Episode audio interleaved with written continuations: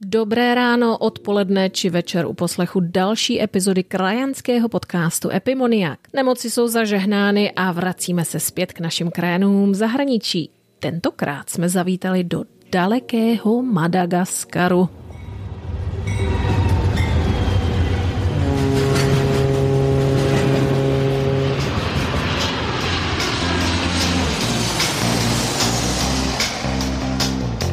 Ještě jednou vás zdravím z Čilské pouště, jmenuji se Alena Cicáková a povídám si s krajany či jejich potomky, kteří žijí po celém světě a svými životními osudy, postoji či prací mimo domovinu jsou výjimeční nebo přinejmenším velmi neobyčejní.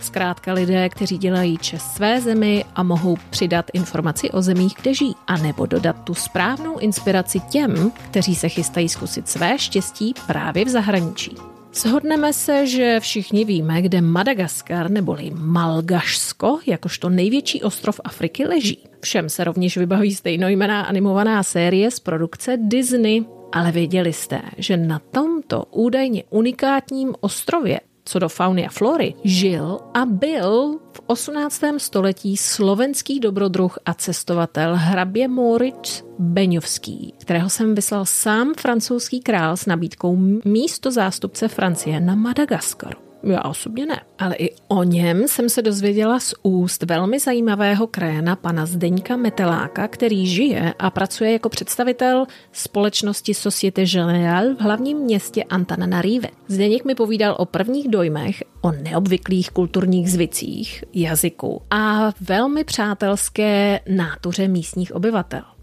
s čím vším by člověk ale měl počítat, než se vydá žít a pracovat na tento ostrov? Jaké pozitiva či negativa mu v život v zahraniční obecně dal? A proč si myslí, že se v Česku máme skutečně dobře? Jako vždy komentujte, sdílejte na Facebooku, Instagramu, LinkedInu nebo pošlete na sociální sítě i foto, pak, že jste na Madagaskaru již byli. Líbí se vám, co dělám? Chcete mi nějak pomoci?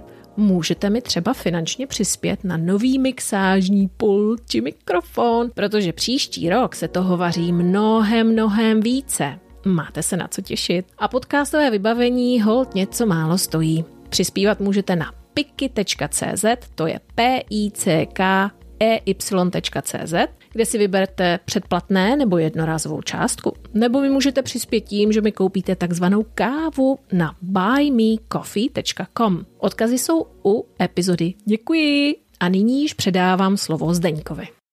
Vítejte Zdenku, jsem poctěna, že jste přijal pozvání na povídání v další epizodě krajanského podcastu Epimoniak. Dobrý den, Aleno, a vás zdravím eh, z hlavního města Madagaskaru, z Antananariva. Asi první dotaz, jak dlouho žijete na Madagaskaru? Žiji eh, s rodinou již eh, pátým rokem. Přišel jsem vlastně jsem na Madagaskar za prací, protože pracuji velké francouzské, francouzské společnosti a byl jsem v jiných zemích předtím a pak jsme měli možnost jet na Madagaskar, chtěli jsme jít do Afriky, tak byla nám nabídnut Madagaskar jako, jako destinace, tak jsme potom samozřejmě hned skočili, protože Madagaskar má úžasnou pověst. Děti, děti byly nadšené, protože si představili okamžitě film Madagaskar, eh, takže představili si všechny ty zvířata, jak, jak tančí, což úplně neodpovídá skutečnosti, ale, ale každopádně eh, měli jsme sem jako vůbec velmi eh, pozitivními pozitivní image téhle, téhle země. Mm-hmm. No já jsem se dočetla že na Madagaskaru v roce 1776 se stal králem slovenský dobrodruh Moritz Matuš Beňovský, což mě naprosto odrovnalo. A takže nějaké spolukrajanské stopy tam již byly, než jste se tam dostali. Četl jste o tom také? Měl jste nějaké povědomí? Před, připravoval jste se na tu cestu, kromě teda koukání na, na filmy od Disney? A, a tak o, o, o Beňovském jsem teda nevěděl, ale, ale Beňovský je tady, tady na Madagaskaru velmi, velmi známý, takže to jsem potom ten jeho příběh vlastně poznal, poznal až tady, když jsem, když jsem byl už na Madagaskaru. Mimochodem eh, vyšla o něm, eh, vyšel o něm velmi, velmi pěkný eh, román od francouzského spisovatele, který se jmenuje Ruffin, který, který se jmenuje dobrodružství, cesta kolem světa krále Zebelina, no, která, která popisuje, jakým způsobem ten Venkovský se na ten Madagaskar dostal přes vlastně Rusko, přes, přes Sibiř a potom tady na Madagaskar, kde se stal, kde se stal králem a nakonec zde i, zde i zemřel, takže je to, to úžasný eh, romantický, romantický příběh a dodnes eh, tady na něho vzpomínají. Má tady, má tady na Madagaskaru několik eh, soch a, a je zde dokonce i slovenský, slovenský konsul, konsulát, což je, což je výjimka, protože Česká republika tady nemá skoro žádné zastoupení a jak jste zeptala, tak ani týče nějakých stop, stop krajanů tady, tady příliš mnoho není a ta, ta česká komunita je zde velmi, velmi omezená. Jak jste se teda připravoval na ten přesun do Antananariva? Přece jenom, eh, dobře, určitě se tam hovoří francouzsky, ale v té místní mluvě, řekněme to tak, eh, by člověk asi opravdu tápal. Jak jste se tedy, spoléhal jste se na nějakou specifickou literaturu, čerpal hmm. jste zdat ministerstva zahraničních věcí, byť teda, jak říkáte, tak tam eh, žádné velké zastoupení není, nebo nějaké rady místních? Já jsem, my jsme asi jakoby skočili, skočili rovnou do, do toho místního prostředí, protože ta nabídka přišla sem někdy byla, byla v červnu, v červenci a v září vlastně nastupovaly děti do školy, takže velmi nějaké klasické eh, turistické, turistické literatury jako Lonely Planet a, a podobné jsme, jsme nic moc nečerpali. Já jsem měl nějaké interkulturní školení, což bylo docela zajímavé, než jsem sem jel a hlavně, hlavně kvůli práci trošku vidět, jakým způsobem a, a zde fungují pracovní vztahy, jakým, jakým způsobem se zde e,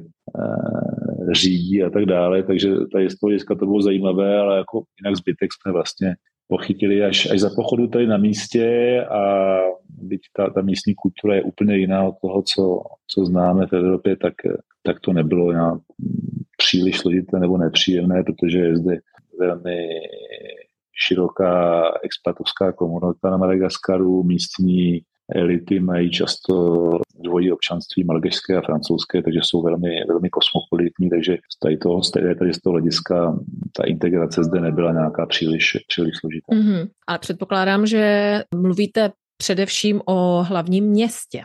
A jakmile vyjedete asi z hlavního města, tak ta realita bude velmi odlišná, nebo se mýlím?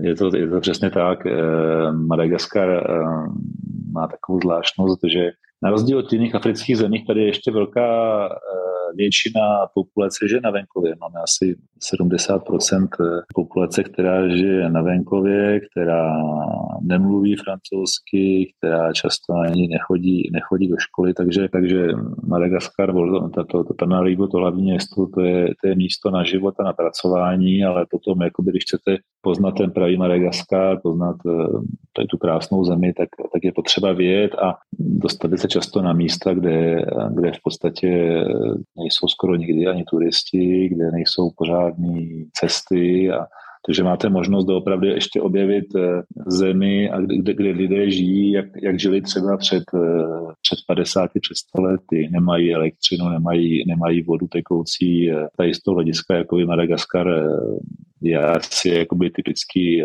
rozvojová země, kde kde to hlavní město má úplně jinou úroveň života než, než zbytek té země. Mm-hmm. Takže jaké byly vaše úplně prvotní dojmy, eh, když jste dosedli na letišti? Um, letěli jste z Air Madagascar? Nebo s kým ne, jste ne, přiletěli? Letěli jsme z Air France, eh, protože, protože tam to je trošku jistější než Madagaskar. Madagaskar je trošku eh, méně spolehlivá, méně spolehlivá společnost letecká, bude navíc ty letadla jsou často, často mimo, mimo servis. Letěli jsme z Air France, eh, přiletěli jsme, to pamatuju jako dneska asi uh, o půlnoci místního času, na konci srpna. Byla tady hrozná zima, protože znáte z vašeho další zkušenosti z jižní polokoule máme, máme převrácenou zimu a, a léto, to znamená, tady byla, byli jsme přesně hmm. uprostřed zimy a ještě navíc tady hlavní město je e, vysoké na morské výšce, tam na Narivo je asi 1300, 1400 metrech na morské výšky, takže tady do opravdu v noci klesá, klesá teplota v té, v té zimě e, třeba okolo 5-8 stupňů, takže pamatuju si, že byla hrozná zima, poměrně dlouhá cesta z letiště, eh, skoro žádné eh, osvětlení, eh, veřejné osvětlení, takže, takže tma. To, by, to byl první, první pocit. Ubytovali jsme se, jsme se doma v noci, šli jsme hned spát. A pak si pamatuju, že ráno jsme se teda probudili, otevřeli jsme okenice, viděli jsme sluníčko, viděli jsme zahradu se spoustou tropických rostlin, želvy, který, který se procházejí v zahradě, takže tam jakoby oproti tomu prvnímu pocitu, ten druhý pocit byl, byl podstatně, podstatně příjemnější. Předpokládám, že ty pocity s vámi sdílela i rodinám. Děti určitě musely být velmi nadšené. Říkáte, že jste přiletěl v polovině srpna, takže mm, se museli nějakým způsobem připravovat na školu a tak dále. Jaký byl ten proces vlastně toho, ten, ten přesun školní pro ně? A kolik jim je těm dětem, jestli se můžu zeptat? A dětem, eh, no, dě, dětí je pět celkem, tedy nejstaršímu je 12 a, a tomu nejmladšímu jsou tři měsíce. Děti chodí do francouzské školy tady, chodili předtím do, do, do francouzské školy eh, také, takže to nebyl v podstatě žádný zásadní rozdíl. Co se jim změnilo, tak eh, v podstatě přestali, přestali nosit ponožky, chodí, chodí v trenkách a, a, a v sandálech po, po celý rok, tak to, to, to je jedna zásadní změna a, a celkově ta integrace byla, byla poměrně snadná, protože je tady eh, jakoby velmi, velmi, velmi široká komunita, komunita tady v hlavním městě lidí, se kterými jsme se rychle potkali, s kamarádili, expatují místních, co, což je super, což je fajn na Madagaskaru, že na rozdíl od jiných zemích, eh, hlavně třeba v Africe, kde zůstávají často expati v komunitě expatů, tak my tady máme opravdu hodně místních, hodně místních kamarádů, kteří si myslím, že jsou, že jsou kamarádi, no zůstanou kamarádi na život, takže, takže to je i fajn, že můžeme poznat ten, eh, ten místní život i trošku jinak než z té expatovské stránky. Dostaneme se do rodiny, dostaneme se na místa, kam bychom se jinak nedostali, takže to je, to je fajn a to pro ty děti, zvlášť pro ty menší, je ten, ten život tady jako, jako v ráji. Potom samozřejmě, když se začne dostávat do nějakého toho pubertálního věku, tak je to asi trošku složitější, protože na Madagaskaru zase není až tolik eh, aktivit jako, jako vyspělejších zemích, takže má, máte tady v hlavním městě jsou dva, dvě kina, až tolik, co, co podnikat, takže tady pro, pro ty starší děti je to asi složitější, ale to, v tom mladším věku, co máme my, tak je to, je to úžasná, úžasná zkušenost. Kuriozní dotaz. Mluví vaše děti česky? A mluví česky, uh, bych to řekl, čím jsou starší, tím lépe mluví česky, nebo respektive čím jsou té, uh, v té chronologii uh, dále, tak mluví, mluví méně česky. To znamená z začátku, tím, že jsme žili v Evropě a že jsem se i, i víc snažil, tak ty starší děti, ty starší kluci mluví česky poměrně slušně. Ty mladší děti hůř, protože jsme jednak jezdili méně do Čech a protože i já Vzhledem k tomu, že manželka je francouzská, že vyrůstají ve frankofonním prostředí, tak jsem neměl, a že těch dětí taky hodně a nejsou úplně vždycky, vždycky poslušné, tak jsem neměl tu trpělivost na ně vždycky mluvit česky, což, což si, což si pravidelně, pravidelně vyčítám, ale, ale říkám si, že to ještě někdy, někdy doženeme, ale, ale takže česky jakoby rozumí, ale čím jsou ty děti mladší, tak, tak je to trošku složitější. Když jsem se připravovala tady na ten rozhovor, tak jsem si tak nějak pročítala samozřejmě a člověk vždycky zjistí, že uh, vím, že nic nevím, ale dozvěděla jsem se, že v podstatě Madagaskar měl nebo má historii plnou hm, takových různých politických intrik a dle právě těch dostupných dat je spíše socialisticky laděná země, což teda v praxi, alespoň tady v Chile, znamená velká chudoba. Myslíte si, že to tak je, nebo se vymyká alespoň trochu třeba, to teď nechci nikoho urazit, ale majoritně africkým zemím. Madagaskar je, je, je, je nejchudší země na světě, takže je to, je to i na africké poměry velmi chudá země, takže to potvrzuje bohužel to, co jste říkala. Madagaskar je, říká se tady aspoň místním, se traduje, že to je jediná země na světě, která vlastně od té doby, co získala nezávislost, aniž by měla občanskou válku, tak eh, zde klesá hrubý domácí produkt na obyvatele. To znamená, bohužel způsob, jakým ta země byla řízena v minulosti, není eh, asi jako velmi daleko do, do toho, jak by to mělo vypadat, takže země, země je velmi chudá a asi nejsou tady v nejbližší době nějaké, nějaké perspektivy, že by se to mělo příliš, příliš rychle změnit.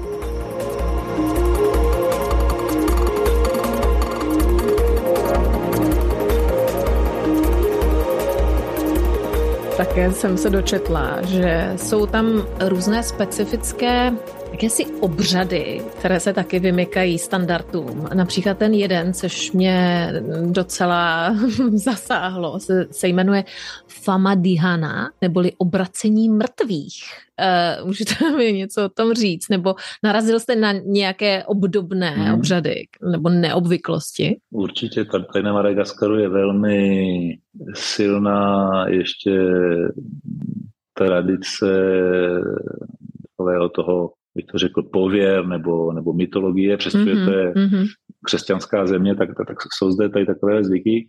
Eh, co se týče toho obracení mrtvých, tak je to pravda. Eh, funguje to a u nějakých elit třeba místních to stále praktikují, to znamená, každých asi sedm let eh, v podstatě vyzvednou z hrobu toho svého předka, přebalí jeho jeho zůstatky, kterých je tedy eh, čím dál tím, čím dál tím méně, tak je přebalí eh, takového do, do, do, do nové látky, zorganizují e, nějakou oslavu, e, znovu ho pohřbí a za sedm let znovu. Takže tady taková tradice doopravdy, doopravdy existuje. Často vidíte průvody v ulicích, které právě nesou, nesou ty ostatky toho jejich předků. A co se týče dalších, dalších podobných tradic nebo zvyků, tak je zde spoustu.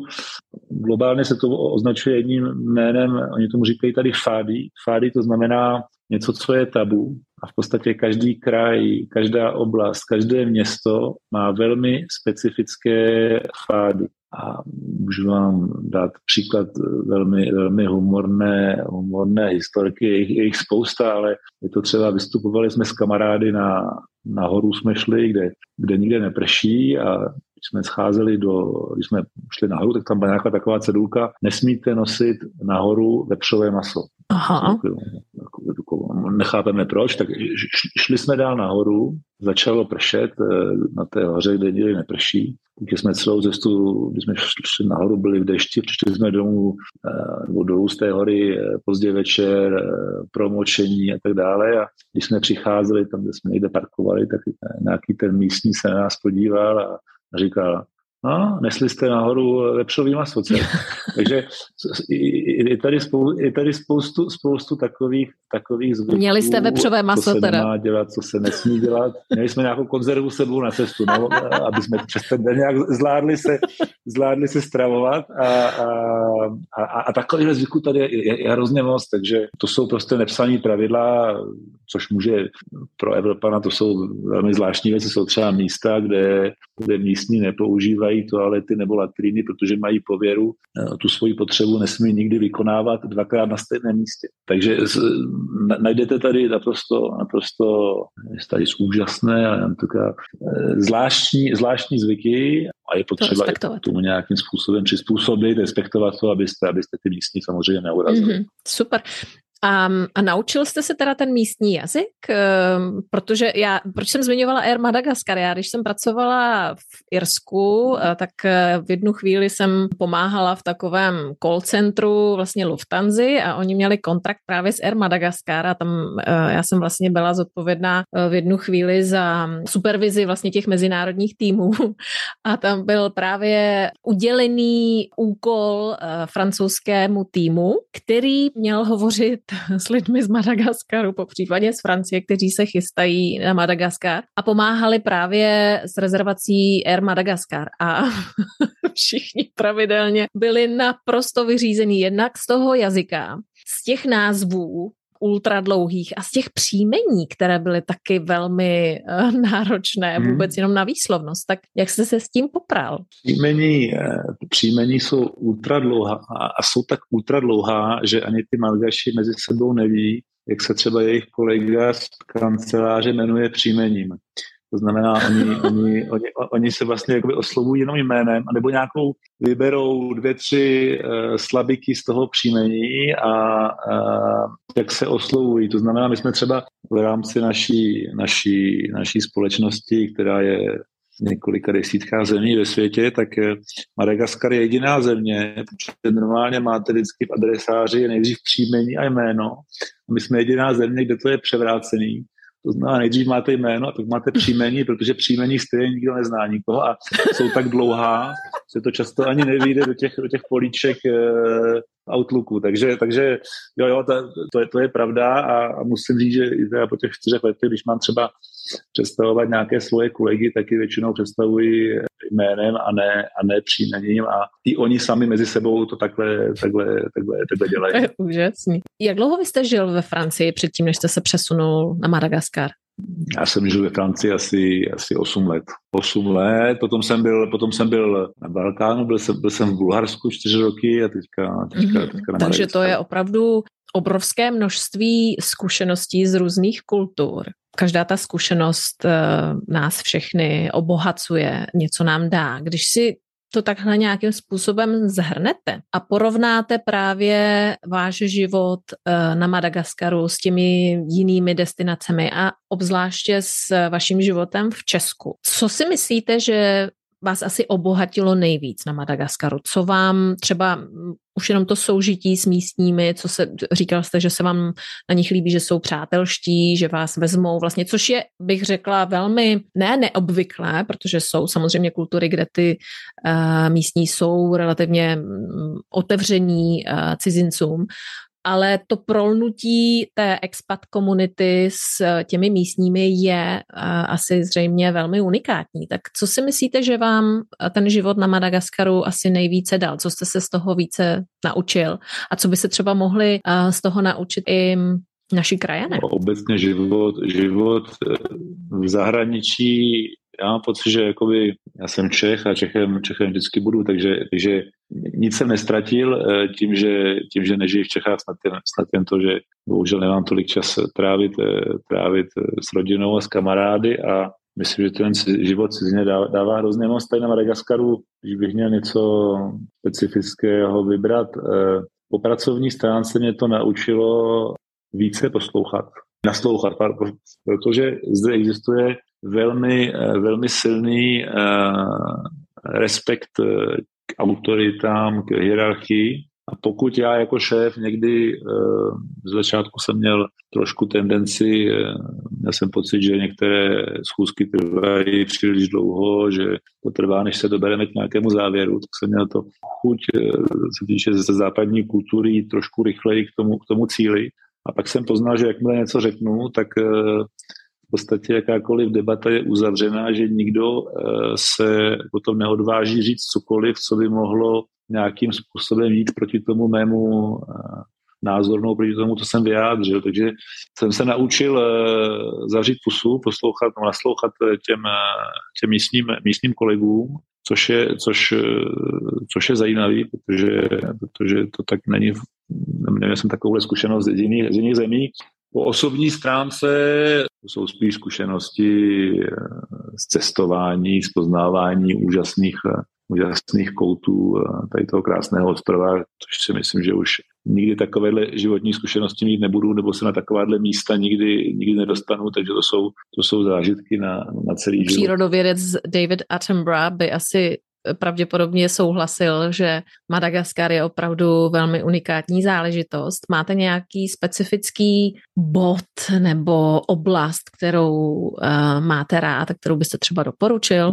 Madagaskar je naprosto úžasná, úžasná země, se týče, se týče turism, turistiky a hlavně té turistiky přírodní, uh, to znamená pláže, hory, uh, zvířata, pozorování zvířat.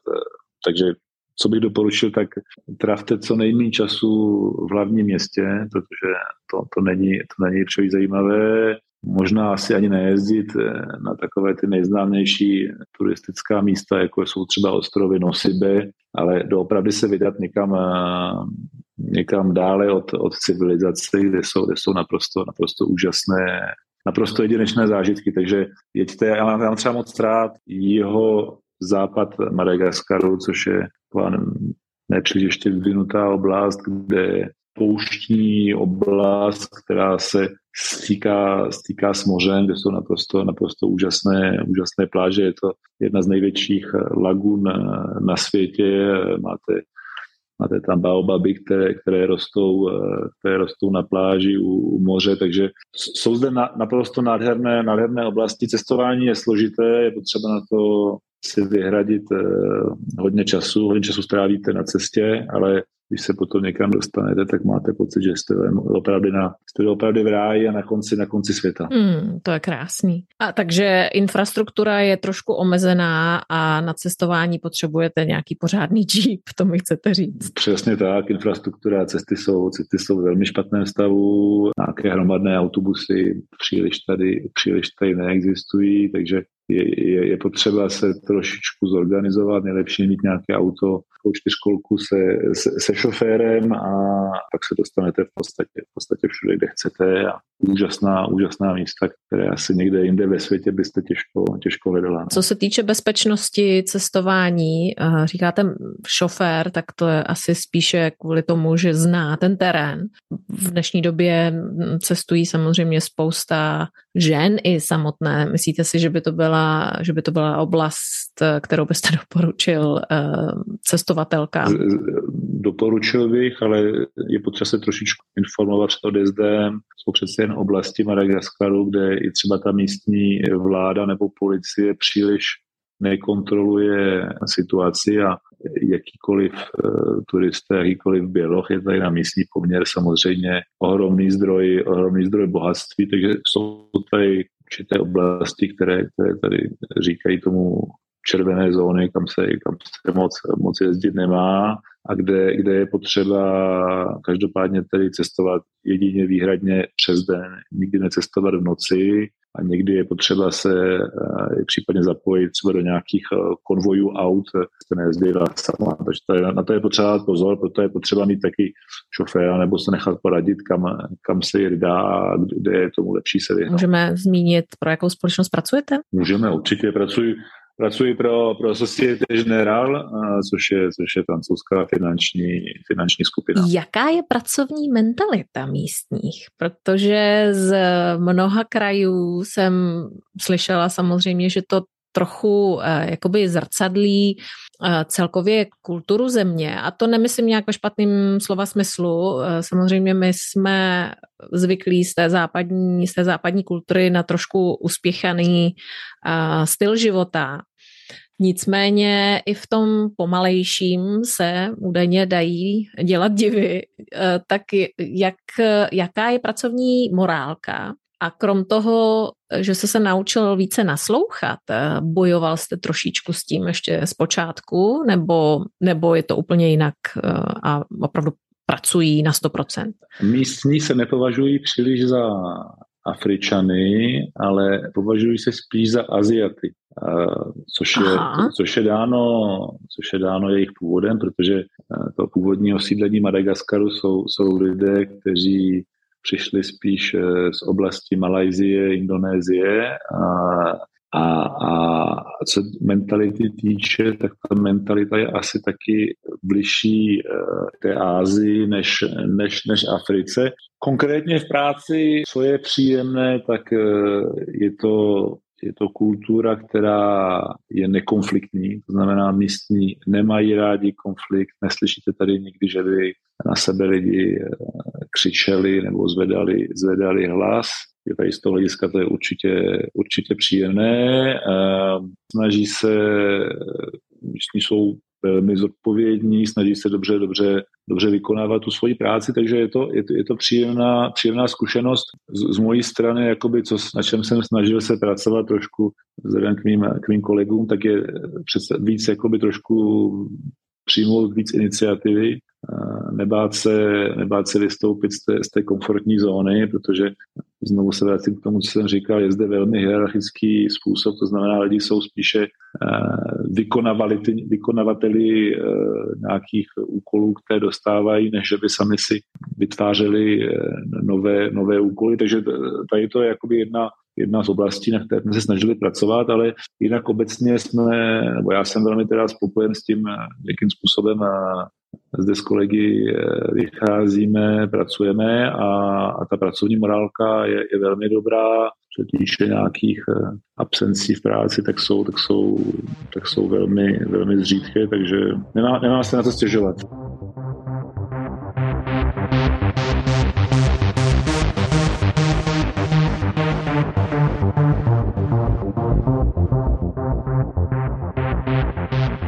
když eh, mluvíme o výhodách, nevýhodách, je tam dobrá zdravotní péče, nebo si třeba musíte za, zaletět zpět do, do Paříže, kdyby náhodou? Já myslím, že, že by se to asi nejlépe dalo vystihnout názvem filmu od Juraje Kubiska. Je lepší být bohatý a zdravý než chudý a nemocný. A to z toho hlediska, že zdravotní péče je zde velmi základní, to znamená, pokud máte jakýkoliv trošičku větší problém zdravotní, tak nejlepší péče je sednout eh, na letadlo a letět na, na Reunion, což je francouzské zámořské území, kousíček tady dvě hodiny letu od Madagaskaru a nechat se léčit, eh, léčit tam.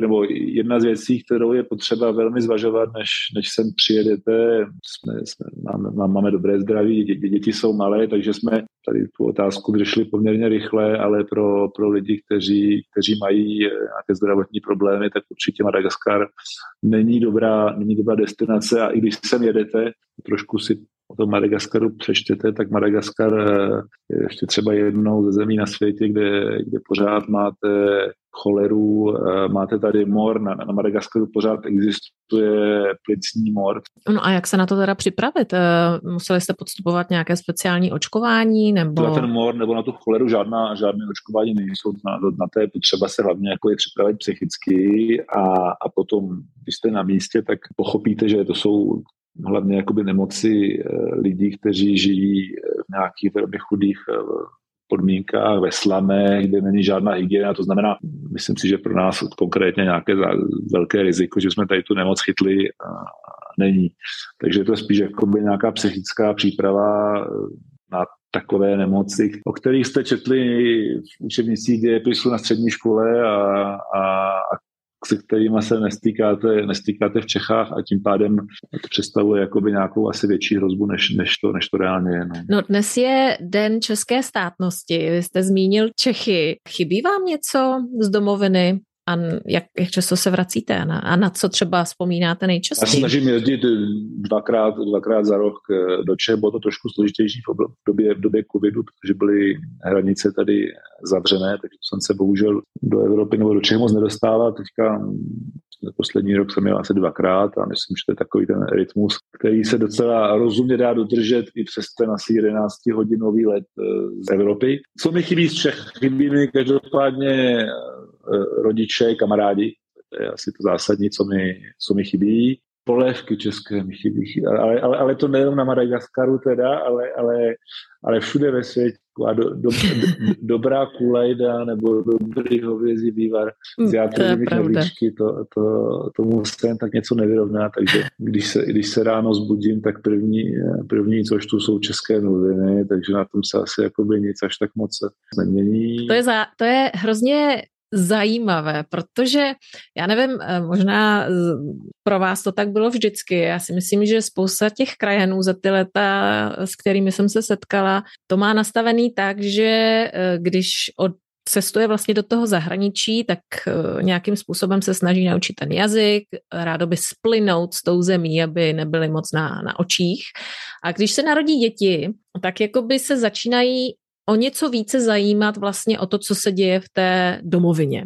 Já nevím, jestli to bylo, no, u vás asi možná tak ne, hmm. právě díky třeba vaší profesi. Kolik vám bylo, když jste, se, když jste vycestoval do zahraničí? 20, já jsem vlastně vyrůstal v Praze na jižním městě, takže do té doby, než jsem byl do ceny, tak jsem pořád žil v Čechách. Když jsem byl teda na vysoké škole, tak jsem měl tu šanci, že jsem si dokázal nějakým způsobem vydělávat přes, přes školní rok peníze, které jsem potom přes léto utratil na cestách po světě, takže cestování mě, mě úžasně bavilo. Když jsem potom začal vlastně v Čechách pracovat, tak se nepoměrně rychle možnost eh, je pracovat v rámci, v rámci mé společnosti do Francie. Takže aniž jsem cokoliv věděl o té, o té práci, tak, tak jsem věděl, protože jsem chtěl poznávat uh, nové země, mít tak nějaké nové, nové zkušenosti života v zahraničí. A potom vlastně, když jsem v té Francii už byl, tak nejdřív jsme vyjeli, vyjel jsem na, na tři roky A z začátku to bylo poměrně těžké, jak po pracovní, tak po, tak po soukromé stránce. A po, po roce, po dvou letech se to podařilo nějakým způsobem překonat, začalo se mi tam líbit. Šel jsem si přítelkyni v té době manželku dneska francouzskou a po nějaké té době zase, když jsme v té Francii už, už byli trošku usazení, tak jsem měl možnost vyjet někam dál do světa, což mě taky, taky bavilo. Nejdřív po Evropě a potom, a potom do, té, do té Afriky. Kdybyste měl doporučit mladým studentům, Eh, dejme tomu z České republiky, Slovenské republiky, nebo konec konců komukoliv. Jaké mentální vzorce by měli nebo neměli mít, když se rozhodnou eh, jet do ciziny? Eh, protože když se podíváte na vlastně na spousta našich krajenů v zahraničí, jak eh, tam žijí. Myslíte si, že se to změnilo za ty léta, co máme v uvozovkách eh, svobodu od 89. Je, je tam jiný přístup k tomu zahraničí? Já asi nedokážu nějak, nějakým způsobem paušálně posoudit, jakým způsobem se chování Čechů v zahraničí, co je potřeba, tak eh, doopravdy mít velmi otevřenou mysl, nikoho nesoudit, ničeho ničeho se nebát, užívat si, užívat si to, to poznávání.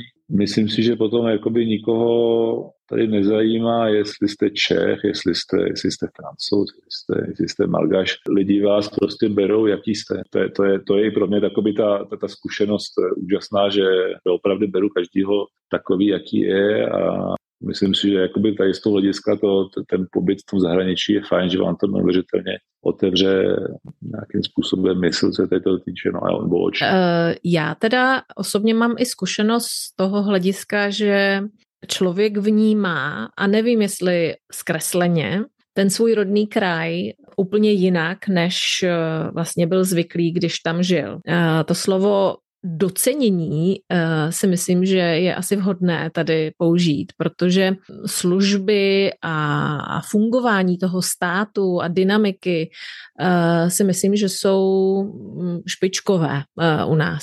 Mm, koukáte se na, na to, jak funguje náš kraj trochu jinak, taky právě po té zkušenosti v zahraničí? Určitě a, a tím, že tím, že třeba žijete na tom Madagaskaru, což je, jak jsem říkal, velmi, velmi chudá země, tak eh, člověk potom si, si podstatně víc váží toho co, toho, co v těch Čechách máme, co v Čechách eh, funguje.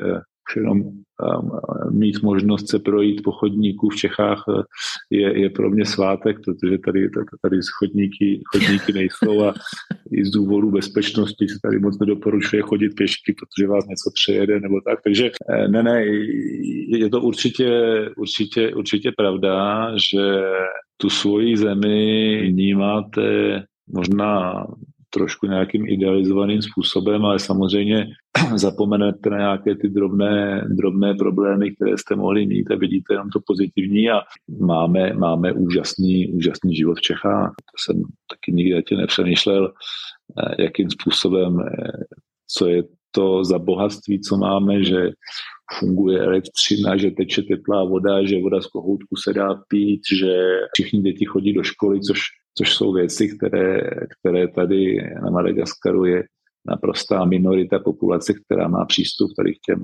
těmto věcem nebo těmto službám. Taky velká hrdost na lidi, co se dokáží prosadit v zahraničí, co nějakým způsobem eh, šíří, šíří slávu České republiky. Eh, vždycky jsem, vždycky jsem moc rád, když takhle potkám nebo slyším o někom, kdo se dokázal prosadit, eh, prosadit zahraničí, tak mám, mám pro, pro tyhle lidi velký, velký respekt. No to jsem právě chtěla říct, že i vy jste se dokázal prosadit zahraničí, protože být v čele společnosti, eh, která má vlastně centrálu v jiné zemi a, a máte tu možnost ji reprezentovat ještě někde jinde, ale stále vlastně s, s takovým závojem uh, kořeny Čech, to si myslím, že stojí samo o sobě za ocenění. Byl to váš cíl se dostat na špici? To, nepředstavoval jsem si to nikdy, nikdy bych se ani nedokázal představit, že nebudu žít na Madagaskaru a když mě jsem, když mě jsem z, Francie posílali, tak si tak se spousta lidí jednak ve Francii a jednak tady na Madagaskaru klepali na hlavu, proč posílají Čecha na Madagaskar. No a nakonec to, to, to probíhá docela dobře a myslím, že jsou všichni, všichni spokojení, což taky potvrzuje trošku to, co jsem říkal, že se asi nesmí lidi soudit podle toho, jaký mají pas nebo odkud pocházejí, ale jaký má kdo, kdo osobnost. A konec konců můj, můj nej, největší problém tady na místě je není to, že jsem Čech, ale že jsem trošku přerostlý, protože mám asi dva metry a ty, ty, ty místní eh, malgaši jsou poměrně malí, to je taková ta, jak jsem říkal, azijská kultura, takže tak spíš metr 40, metr 50, takže když potom se vidím někde na fotkách eh, s klienty, kolegy, tak, tak, to tak jsou Gulliverovy cesty. cesty ale, ale, ale říkám, to je jakoby největší, největší bariéra a potom nikdo se nestará o to, odkud, odkud pocházíte, ale spíš co, spíš co umíte a jakým způsobem eh, se k těm lidem chovat. Vy jste zmiňoval na počátku toho rozhovoru knihu. Knížka, já nevím, jestli vyšla, myslím, že nevyšla v češtině, takže je potřeba, aby posluchači četli buď ve francouzštině nebo v angličtině. Ve francouzštině se to jmenuje Le Tour du Monde du Roi Ziblin, to znamená cesta kolem světa krále Zibelin. Autor je Jean-Christophe Ruffin, R-U 2FIN.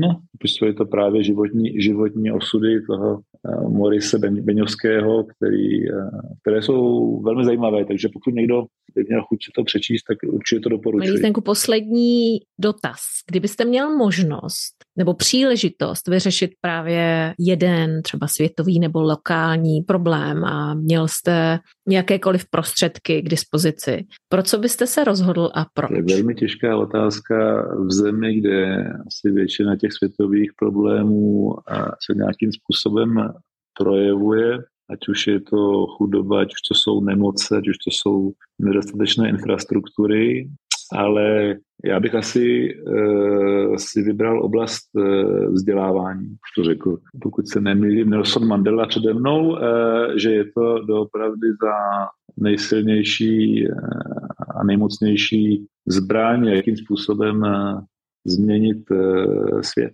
Takže pokud by se, pokud by se tady dokázalo nějakým způsobem eh, zlepšit úroveň vzdělávání, zajistit, že všechny děti eh, budou chodit do školy, budou absolvovat tu výuku, tak si myslím, že za pár let by Madagaskar byl jinde, než, než kde je dnes. Děkuji moc a děkuji, že jste si našel časoprostor a já děkuji technologii, že mohu dělat takovéhle skvělé rozhovory eh, přes celou země kouli. tak vás moc zdravím z pouště. Já vám taky děkuji, ale no, já vás zdravím z největší města Madagaskaru, Santanariva tak zajedete si na Madagaskar? Určitě mi dejte vědět. Příště se zastavíme opět v Chile. Proč? Protože tu žiji. A protože příležitostí a důvodů, proč žít a pracovat v Chile je paradoxně stále dost. A i o tom mi bude povídat člověk na slovo vzatý. Ředitel místní pobočky Czech Trade Jiří Jílek. Jirka mi povídá o skutečně zajímavém aspektu žití a především podnikání v této zemi, které se kdysi říkalo Švýcarsko Latinské Ameriky. Tak si nezapomeňte pustit příští díl, budu se na vás těšit.